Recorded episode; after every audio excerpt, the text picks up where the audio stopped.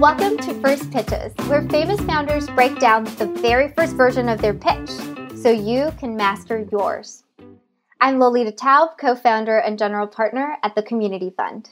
And I'm Eric Bahn, co founder and general partner at Hustle Fund. Lolita, ready for some real talk with these founders? Sure, let's do it. We'll be right back after a word from our sponsors. Burkland is the recognized leader in outsourced CFO, tax, and accounting services for startups at the emerging and growth stages. As a sponsor of First Pitches, Burkland would like to offer listeners a free finance consultation. Burkland also offers important tools on its website a financial controls matrix, Finance 101 for startups, contingency toolkits, tax and marketing calculators, and other critical resources for scaling a company. Visit burklandassociates.com slash hustle. Smart companies run on NetSuite by Oracle, the world's number one cloud business system. With NetSuite, you'll have the visibility and control over your financials, HR, inventory, e commerce, and more. Everything you need all in one place. You'll have the agility to compete with anyone, work from anywhere, and run your whole company right from your phone. Join over 21,000 companies who trust NetSuite to make it happen. Get your free guide and schedule your free product tour right now at netsuite.com slash first pitches. Hey there, listeners. Hung Pham here, executive producer of First Pitches. On this episode, Eric, Lolita, and I debrief our interview with last week's special guest founder and share our thoughts, insights, and reactions. If you haven't heard last week's interview yet, I highly recommend you do so. And now, onto the show. Hey everyone, we got Lolita, Hung, and myself, Eric, here. We just wrapped up a great conversation with Aaron Levie, the co founder and CEO of Box. So many great insights, I think, from his early days at Box and what he thinks about the future of uh, the remote work, life post COVID. Uh, Lolita, uh, you know, just starting with you, what were some general reactions coming out of that interview today? I mean, I, I Aaron is such a like fresh air type of person to have on a podcast because he just has so much energy and he's really focused but at the same time has so many thoughts running through through his head i could just see it but it was really awesome to hear him talk through his experience in becoming an entrepreneur and how he was really a serial entrepreneur and he just took it one step at a time with lots of experiments. Um, I don't think we we often hear of that of uh, people who start off in middle school, high school with the experiments, and they're just like, "Hey, just let Friday night, let's let's come up with a startup idea every single Saturday." Um, and I think that was really refreshing because it gives you this different perspective of the beginning of of a entrepreneur journey. One question I I, I am sad we didn't get to ask him is um, this concept of is entrepreneurship something that we're kind of born with or mm. something that we learn? Because i've heard this this this topic of conversation and and some folks have said you know some people are made for entrepreneurship and others are not. And just hearing aaron's journey i i really wish we could have asked him because he does seem to have this very entrepreneurial dna from a very young age. And there are some of us who, who got started a little bit later on well, let's let's turn that question to uh, one of my favorite founders of all time, Lolita Taub. So, Lolita, I mean, wh- what's your belief? Is this a nature or nurture kind of thing? Oh man, that's a hard one. I It's your question. I know, but, it, but but it's it's a difficult one because so if I if I reflect back on on my personal journey i remember i was something like 5 or 6 years old and i i was selling these napkin made uh, earrings to my friends for pennies. And I was just like, don't you want these like really awesome? Because I was using, um, I don't know if you guys ever bought those napkins that were colorful. I think they were really like a thing when yeah. we were younger. Totally. And and so I would cut them out and you couldn't even attach them but i was selling them to my friends as earrings and so i got like pennies and that was my first you know entrepreneurial thing whereas like i think of my sister and i don't think she ever she baked a lot she liked baking and that's her thing i don't know like is it nature is it nurture Um, is it is it something where maybe some of us are more more risk averse than others? I don't know. What do you think, Eric and Hung? Like, I want to hear your stories.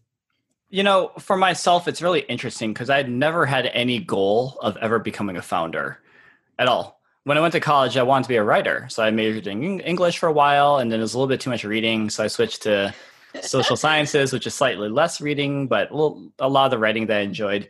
Uh, and for me, I think when I look at my career, they're just very specific problems that I wanted to solve uh, that were just passionate to me. And, you know, over time, I kind of learned that uh, actually, this is really fun transparency. I get feedback from Lolita as well as Hung that I'm too dominating, and, and and like I can understand actually that at times I am kind of a bit difficult to work with, which is why I like working in small teams. So you know, I just found I couldn't really handle working in certain kinds of environments. So like becoming a founder just felt more and more natural to me over time. But even when I was in the process of building companies, I never felt like a founder. I was just like, okay, you know, I'm coming in, in the morning you know we're going to figure out which problems to solve and then hopefully do our work and then go home you know hopefully at a reasonable hour today. And then we'll lather rinse repeat and just sort of grind it out right? Um, so it, it it felt like a it, it, never really felt like there's anything too special about that other than just there's a problem that i just really want to solve. Um, hung what about yourself? You've, you've been a founder in a number of different companies at this point. Yeah i think it's probably a combination of both. Um, a lot of founders I know who are founders, they always have a story of when they were young doing something, right? And I think at that age, you're not really thinking about entrepreneurship. It's just like, hey, this is something no one's really thinking about. I think for me, I remember in high school um, seeing all the athletes in my school have these big Ziploc bag of candy, mm. and they were going around selling candy to fundraise for like their uniforms. And I was just thinking, I can do that too. Um, and I was working part time at um, a Rite Aid, so I had like really amazing employee discounts. So like I would buy my own candy at like ten percent above cost, and then put them in a bag, go to school, sell it, make like twenty bucks a week, and I'm just like, this is amazing. Um, but that to me, I wasn't thinking in terms of like entrepreneurship. It was just like like doing something no one's really looking at, and like so you have this like secret that nobody knows about, but you're doing it. It's pretty cool. Yeah, actually, so um, I I wanted to do that too, hung sell candy, and I I wanted to go to I think at the time it was in Costco, it was Sam's Club, I think that was mm-hmm. the popular one. Yeah, and my friend and I we talked about having a candy business because it was like you know sneaky you know black market stuff in middle school that we wanted to give the kids the candy they wanted and they didn't sell it at the candy store. And and so my friend and I talked about it. My parents were like no you can't focus on making money. You have to focus on on school. And so they never let me be part of this but the one time I did get, um, but I but I helped my friend by the way, and she like you hung was making money, and I was just so jealous and had the FOMO. Um, but the opportunity that my parents did give me, and I loved, I wanted to do this so badly, was to sell chocolate bars. So I went mm. to public school and to raise money for schools. We, I think it, that was the purpose of it. Anyway, we were selling chocolate bars and you'd make some sort of commission or maybe you made chocolate bars. I don't even remember. But I remember wanting to sell the most chocolate bars and I remember just like being like, Mom, I have to do this and it's for my education. Like, this is so that I can have like the nice books that you want uh, want us to have in uh, my school. And this is going to help the school buy these. And so I convinced her that it was a good idea. And I basically had all of my mom's friends sell for me and that was Ooh. like my first like it was great i was like the top selling chocolate bar person this uh makes a lot of sense given your your role in leading sales right now at your company uh, motivating you know people around you to towards a shared aim. I'm starting to see some uh, the dots being connected lolita in your history there. You know maybe. I haven't i hadn't really thought about it that way. But you know what? Here's what i want to say though. I don't think uh, that it's like uh, some of us have it and some of us don't. I think it might just be like a muscle where if you work it out enough and it's your thing and you want to lean into it you're just going to keep persisting. And it's going to be one of these things where just you're just like okay we're going to try to address a problem and we're going to try to start a business and if it works we're going to continue. If it doesn't we're going to kill it or we're going to pivot. And it's just i think sometimes is that something you want to do? And is it accessible to you?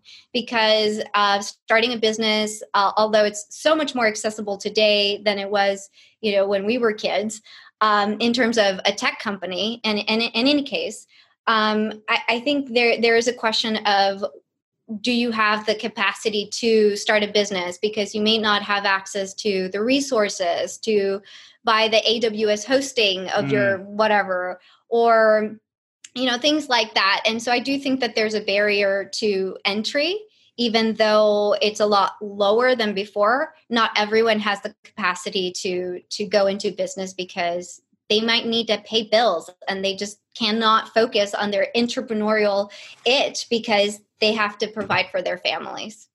You know, I'm glad that you're raising this, Lolita, because uh, this harkens to, I think, conversations that you, me, and Hung have had in the past around culture add, right? So when the three of us came together to put together first pitches as this project, we fully recognizes that we were coming from really different perspectives, right? Just in terms of how we approach our own businesses, uh, I think our values are pretty aligned. That's one thing that intersects. Like we're good humans mostly, uh, but like uh, uh, you know, like just the way that we solve problems and our styles are really different, and that's something that we want to celebrate, right?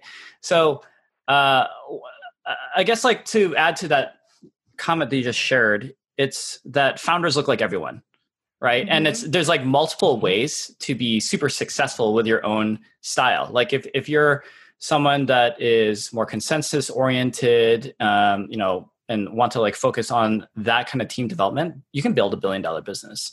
If you're going to be someone that's like more direct, kind of like uh, what are those ENTJs or whatever those Myers Briggs are like more direct kind of profiles, that's successful too.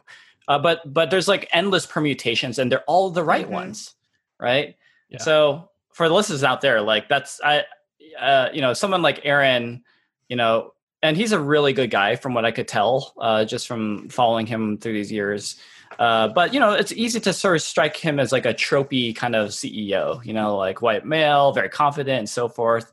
Uh, but that's just one version right mm-hmm. and that's something that i think is good to remind ourselves about I, I, like that i like that to remind ourselves that uh, that we need to celebrate different types of approaches different types of entrepreneurs and also to think about that we may all start in different places mm-hmm. with different resources he was i mean it sounds it sounds like he hustled a lot to get that first 80k but he was able to put 2k down right that's what he yeah. said and his friend was able to put 10 15k and not everybody huge. has that access and that's that that's definitely huge and and i think you bring up a really good point about not um, saying hey this is this is the archetype that you need to follow and if you don't have these particular backgrounds and check boxes then you you won't become uh, the founder of a company like box that's right. Um, there was a question I was dying to ask him, but also equally you two. And actually came to the very end of the conversation when he was giving his advice about how you sort of think about the exciting problems to solve as a founder. He mentioned tailwind, you know, other market conditions that show that you're working on the right kind of trend. Disruption, I guess uh, my interpretation of that was, uh, you know, are you are you working on something that can be like a defensible kind of a business over time that you could be in the lead for? And focus, you know, just being hyper focused on doing the one thing right or the or the critical few. The tailwind part of it is a question that I have. And Lolita, I'd love to start with you about it because he was talking about how in the early days of Box, the macros that drove the tailwind with with Box were obvious. Things like internet's getting faster, internet usage is growing, like people's mm-hmm. need for mm-hmm. storage is growing. I was like, yeah, yeah, yeah, yeah, yeah, I get that. But as an investor, Lolita investor, you're often probably uh, approached by founders who have similar kind of story, and I'm sure you're asking yourself a question of like, but is this the right time? mm-hmm. right? Like, is the timing right to actually start? Are you way ahead of it? Are you at the right moment? Are you behind it? Uh, how do you sort of think about his answer, but also just like the time element when you find founders in kind of a similar spot?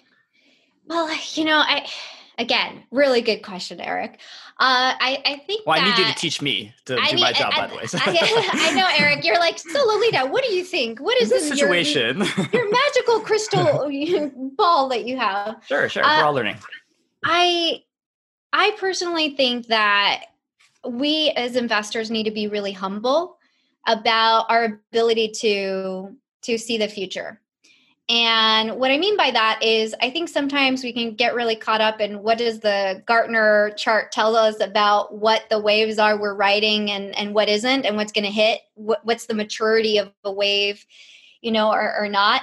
And I think sometimes we can become an echo chamber within our industry and consider here's the wave we're writing right now, and that's the one that we're going to ride. And and I think we could be right sometimes, uh, but the humility in in stepping back whenever we look at a founder that has this other idea.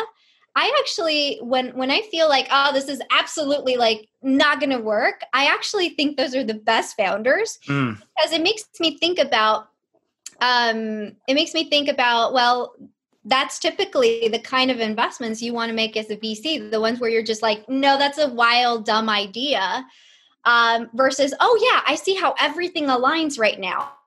And so i actually personally like it when and i'm really curious when someone's talking about the trends that they're seeing and and and and me having a reaction of like a reflex of saying oh that's not going to work for me to like stop and say actually this is really interesting because it's making me think about it mm. and and that humility that's kind of part of my process eric to be honest with you because otherwise we're just writing a, a echo chamber well uh, there's actually kind of a two-way humility to check here right? so i love your response by the way and but uh, let's say that you're faced with founder Eric, who's just like, these are the trends, Lolita. And you're like, are you sure? I'm like, I'm 100% sure. Everyone else is wrong.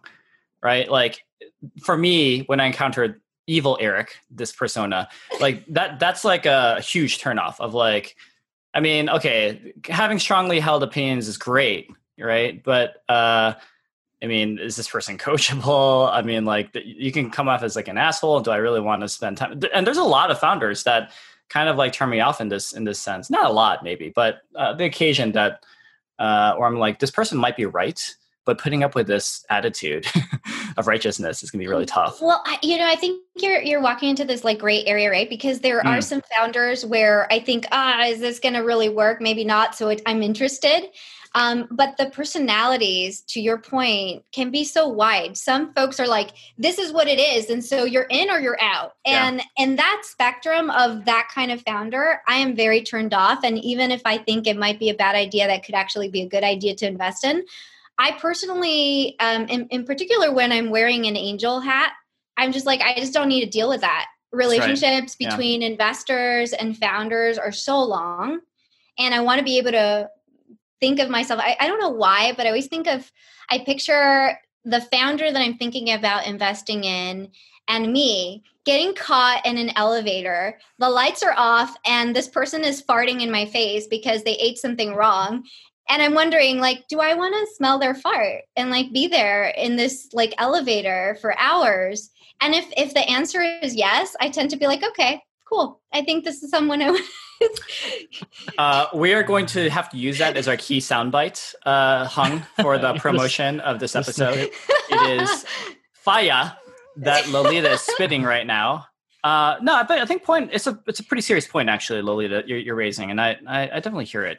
Uh, I mean, Hung, like your response to this question too around timing, I, like you're you were more recently, I think, in the zone of uh, ideating on ideas. You know, as we were putting together our first pitches, what did you think about?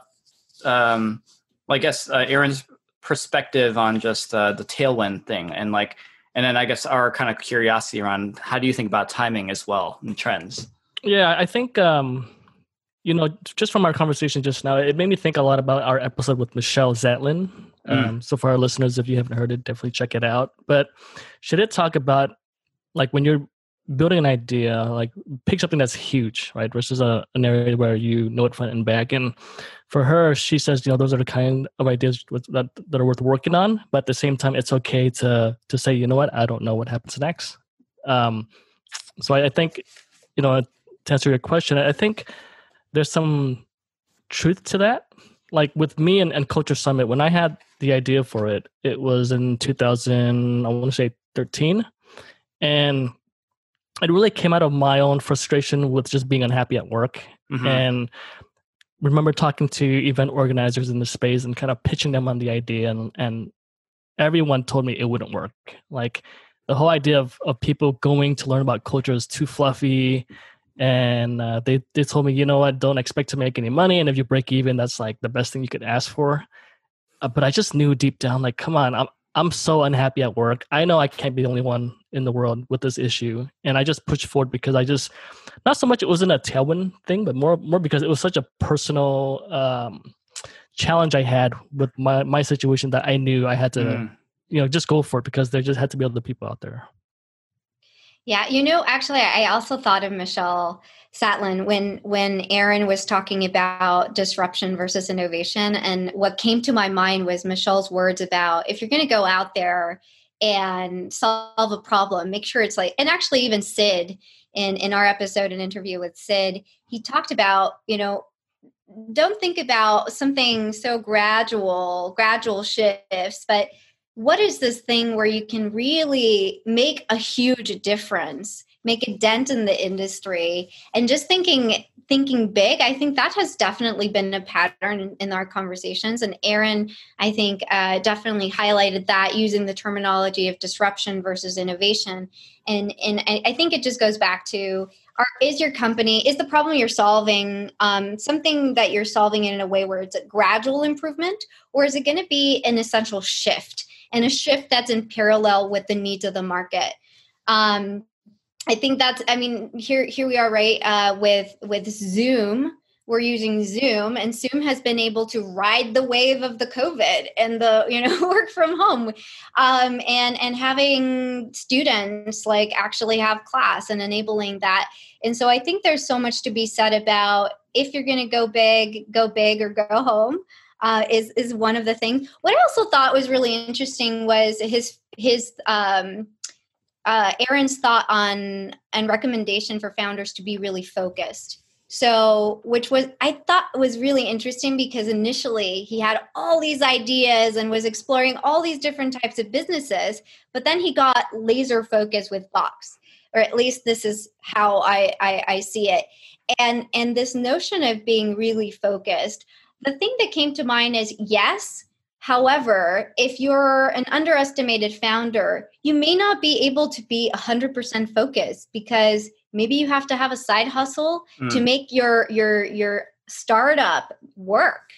There are so many people, not just underestimated founders, but also underestimated investors who are just like, hey, we're just trying to be in the game, but we also have bills to pay and family to take care of. So when when we talk about focus i think there needs to be like this disclaimer of yes be as focused as you can but also understand that for some folks that's not going to be a luxury. I, I think it, it ultimately ends up being a privilege to be able to be fully focused on just one thing. That so let's let's actually elevate that a little bit. And by the way uh, hung and lolita were, were referring to michelle zatlyn co-founder of cloudflare and Sid Viswanathan, uh, co-founder of TruePill. Amazing episodes uh, that uh, I don't know by the time this thing drops uh, whether it's released or not, but definitely look for it. Uh, those are some great shows along with the one that we're discussing today. So yesterday, Lolita, you and I were kind of uh, either subtweeting at each other in very positive ways, or just, or actually literally tweeting at each other about this exact same issue on focus. Right. So we're, we're there's a thread that was kicked off, I think, by Gil Hernandez. Uh, he runs a fund. Mm-hmm. I never met him before. He sounds awesome. Where he shared that as a microfund manager, he is still taking contract construction jobs early in the morning in New York City to pay the bills, sleeping on the couch, and then running his uh, his fund, you know, during the day as the Pacific time zone wakes up. Harkens very close, I think, to Arlan Hamilton, founder of Backstage Capital's journey when she was at times even like like homeless, uh, sleeping in SFO airport, really hustling her way through as she was getting her first checks in. And uh, I, I, hear you, which is uh, focus is indeed a privilege. Um, and uh, but that said, like you know, this is something that like is is one of the harder discussions to have at Hustle Fund these days. Which, by the way, we're actively solving, but I don't have anything to announce publicly just yet. Which is when it comes to part time founders right? Um, so I started as a part-time founder for my first job. I spent three and a half years building a company on the side because I needed the income. I had a job, a great job at Intuit uh, in some sort of rotational program. Still recommend that as a fresh college grad. And uh, you know, I was building up my business as as quickly as I could, but eventually it took me about three and a half years. And um, I guess if 38 year old Eric today in 2020 were to meet 23 year old Eric back then, uh, 15 years ago, it'd be I can't I can't fund you because like you're part time. Uh, in a lot of our limited partner agreements and standard VC funds, it's actually really difficult to deploy capital into a part time team for uh, a, because full time actually produces some level of de risk in the eyes of like traditional venture, right? Uh, again, these are things that I'm we're actively trying to solve, but it's actually a big blind spot I think in this industry. Um, so, I mean, how what kinds of things lately have you been doing to coach part-time founders because they actually do dis- like disproportionately represent a huge rank and file of less privileged people no no less talented let's be clear about that but they have a longer journey ahead just like gil does in being able to get to 100% focus Mm-hmm. Yeah, I mean, I, I am a product of this situation too. I mean, mm-hmm. I, I do many things, um, but and so to that I say this. I when I talk to founders, I sympathize and I empathize and I'm compassionate about it. And I definitely know because I personally do it myself that you can be focused and and contribute to your company and build it and do things while having side hustles. And in fact, I, I, believe that you can tell who has that grit, that determination, and that commitment when you can see people actually consistently um, delivering even when they have multiple things. Because in fact they're putting so much when we talk about skin in the game right? We we talk about de-risking deals when you see founders uh, putting in money or you know whatever it, it is. And i think um, there needs to be a narrative change when hmm. we hear of founders um, having side hustles, the reasons for it. Now, look, if, if you have the privilege and you're working on multiple things and there's no tie to it, I think you look at that on one one um, one-on-one case basis.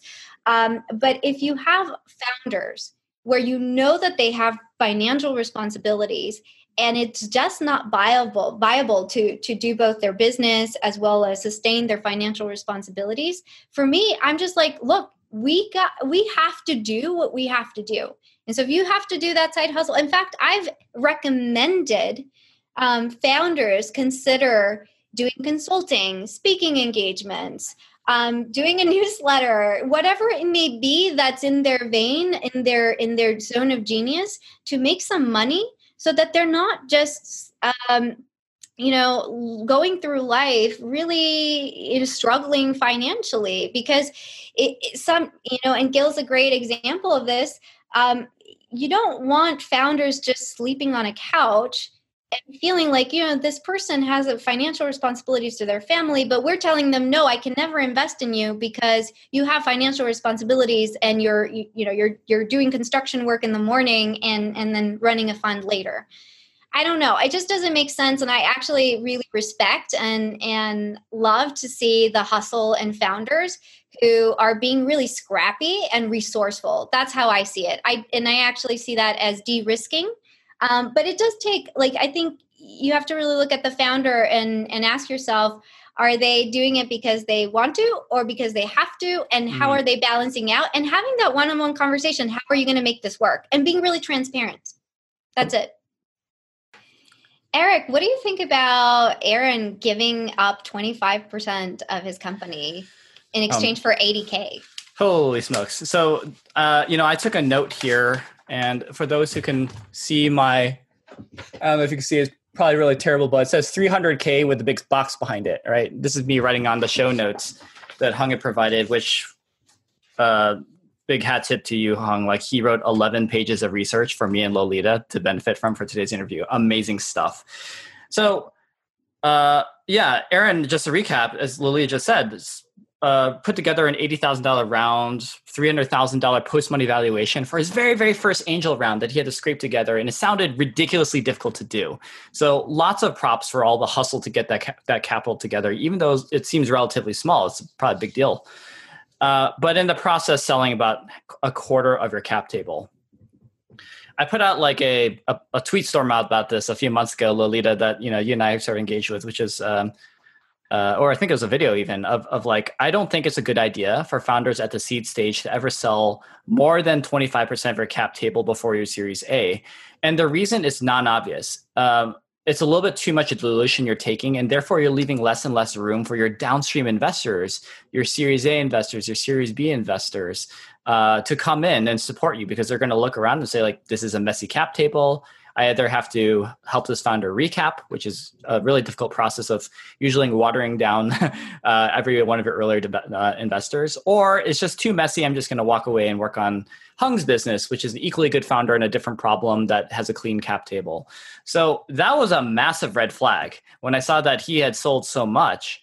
And it's remarkable, actually, that he was able to overcome that. My, I, I don't know what the, the context was behind what happened next, but he clearly was able to solve it.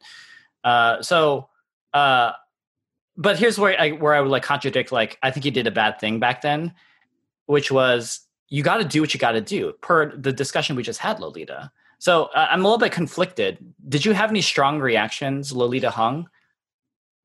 Yeah, so my my reaction was like, "Whoa, that is a lot." The same, the same. And and I Oh, was yeah. just like, I wish I would have I would have been part of this 80k round. Yeah, no kidding, right? do the whole thing at this point. so so I had those two reactions. I was like, wait, why? I wish I would have like given like even 5k would have been amazing. Um, but on the other side, I was just like, wow, that is terrible. And I we we didn't get to ask him, but I would have loved to hear what his journey was because he did give up so much of his um, equity right up front. And, and how he dealt with it to your point eric in subsequent rounds of funding um, I'm sure the IPO made up m- more than made up for for this, but oftentimes founders don't get to that IPO level Yep. or that billion dollar valuation. And when you're giving up so much equity, it just feels like um, whether the founder realizes or not.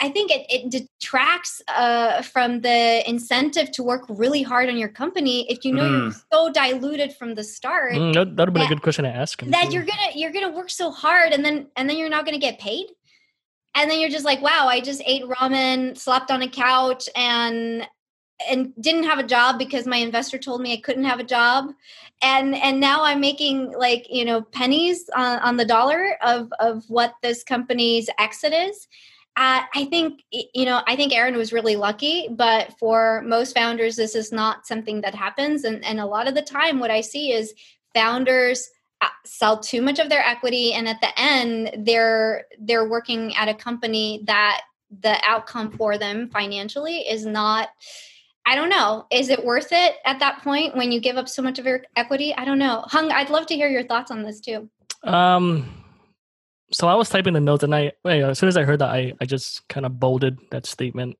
Um, I wonder if it's one of those situations where it's more like, what choice do I have, right? If I don't Hmm. take this check, I have nothing. So is it better to have something versus nothing? Um, I'm sure in in Aaron's case, he can look back and say, well, you know, it worked out. I have no regrets. But uh, I don't know. I don't know for for founders, you know, like, do I take this and continue my dream, or or do I not take it because it's, it's bad terms and you know I don't know what to do next? I, I think we're yeah Go like ahead, you're Eric. yeah thanks Lily. i mean like yeah i think we're we're saying the same thing right i mean like uh i've been in that situation too where i'm out of money i'm totally desperate i'm crying fetal position in the office couch of just like where am i going to come up with this capital and you know i would take a crazy predatory deal for capital at that moment and um I think the fact that he survived, you're right. Like at, at the very end of this journey, like uh, it was a successful outcome. I think he probably did well personally as well. Um, but it, it's, uh, I think that that is the lesson though, which is just like at least be aware of what the consequences would be for accepting these kinds of terms. By the way, I just did some quick math uh, and lo- before I let you, Lolita, sort of uh, follow up on Hung. So assuming that there's a 25% purchase of the cap table at that point a $300,000 valuation across four investors. I'm going to say that maybe like they were diluted down to like 5% by the time there's IPO. So pretty substantial. So that's $150 million, you know, that that $80,000 uh, investment uh, turned into for each of those four investors that works out to be about 37 38 million dollars for a $20000 investment uh, math is amazing but lolita why don't you take the last word on that one Ah, wow. I, I mean, again, if I could have invested, that would have been great. I, I, I think what I would like to leave founders who are listening to this with is look, it, it's definitely a gamble. If you need, you need to do what you need to do. So, recapping what both of you said, uh, but I'd like to highlight that if it is an option to continue bootstrapping and to get the terms that that allow you to hold on to some of this equity and control so that you can grow it out and you can mm. really re- re- reap the benefits of your hard work and your life uh, i'd say do that if if that is an option i understand it's a luxury uh, most times uh, but to just blindly say yes okay i'll take this. Uh, i think sometimes founders do end up doing that and i just want to remind folks to to really think about it because i have talked to founders where i ask them do you have to take this money right now? And i have heard the answer well no we could go a little bit longer and maybe we could actually finance this next thing. And i say maybe that's something for you to consider uh, versus taking predatory um, terms so just something to to keep in mind founders who are listening um, so I think we're gonna have to wrap up pretty soon, but really quick lightning round. Lolita, then Hung, and then myself, because I will have the benefit of asking a question. Is uh, any any final takeaway of of impressions you heard from today's conversation with Aaron that you want to uh, share with our listeners? Uh gosh, can I go last? Can yeah, okay. Hung, Hung do you want to go, go first? Go. uh, so my impression of Aaron is when like the product meets the hype. Um, so when I was doing my research, I mean, there's tons of content on Aaron out there. Yeah. And even in our, our prepping, you know, we shared a lot of notes and talked about them. So I had an expectation of like what to expect. And, and I think he delivered. Um, there was a moment I think early on when he signed on, we did some warm up talk, and the sense I got was like he was just trying to, you know, let's get this started. I've, I've got to go. Uh, but once you broke him down, Eric, with your with your wit and humor, it just made for a really great interview. I think that was and the way compl- you closed, yeah, the way the, you closed too was genius. So yeah, was... I I love that. this is all compliments to to Eric. You did such a good job of making this a really fun fun interview. Um, one thing I would say, okay, I'll have something to say about Aaron. Um, what I really loved about Aaron's conversation with us is just his ability to be so transparent about his journey and just saying like hey guys like it's cool if you go and try things and they don't work and then you actually just have to do the work do the homework pay attention to trends keep reading keep understanding what's happening and and keep a pulse on the market. And instead of being married to your preconceived notions of what could and, and, and can't work to really listen to the market and say okay if, if this is the the direction the market is going to go let we need to really consider it and do it. And I think that I, I loved his answer as to why he ended up in enterprise. And he was the last one, mm. right? So he said to to to um, be convinced of going the enterprise route and being having that awareness and and just going for it. I think I really appreciated from him. Also because I think B two B enterprise stuff is sexy. Again, Lolita dropping amazing sound bites for the promo of today's uh, video later on. Um, great thoughts, guys. Uh, I guess my closing thought is closer aligned actually to Hung what you said, which is, you know, uh, at the top of the call, Lolita, uh, Hung, and I, you know, we we asked a question to, to Aaron, and we asked this of every guest of just like, is there something that you want to leave your listeners with? And often we give them sort of like an option for you know a message you want to send to founders or something around your business that you want us to kind of hype up a little bit because it's really cool and new. And he he seems to be the real deal when it comes to be motivated about paying it forward right? Just with his time and like his expertise and so forth. And i found it really refreshing that he didn't really have any agenda about like what the desired outcome of this thing is other than to just have a good conversation with us and hopefully teach us and our listeners something. So aaron if you're listening to this debrief we're really grateful for that generosity today. Um, well lolita hung has been another fun debrief with you. For our listeners we've been talking to or talking about aaron levie the co-founder and ceo of box who also is the failed co-founder and CEO of this hilarious business called Zizap, Z-I-Z-A-P, that we talked about in an interview. If you want more context, you have to listen to the actual interview. Um, but always, guys, uh, always fun to chat with you guys. Thanks so much.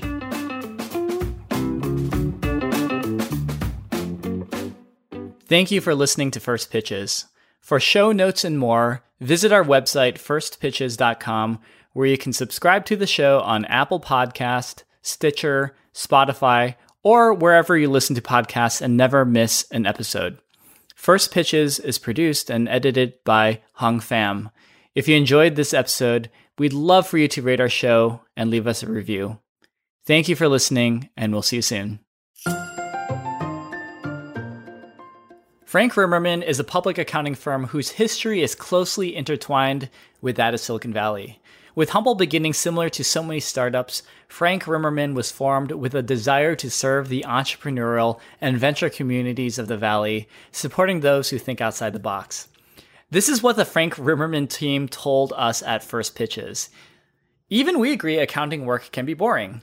That's why we chose to work with some of the most innovative and creative people. People who are changing the world around us every day.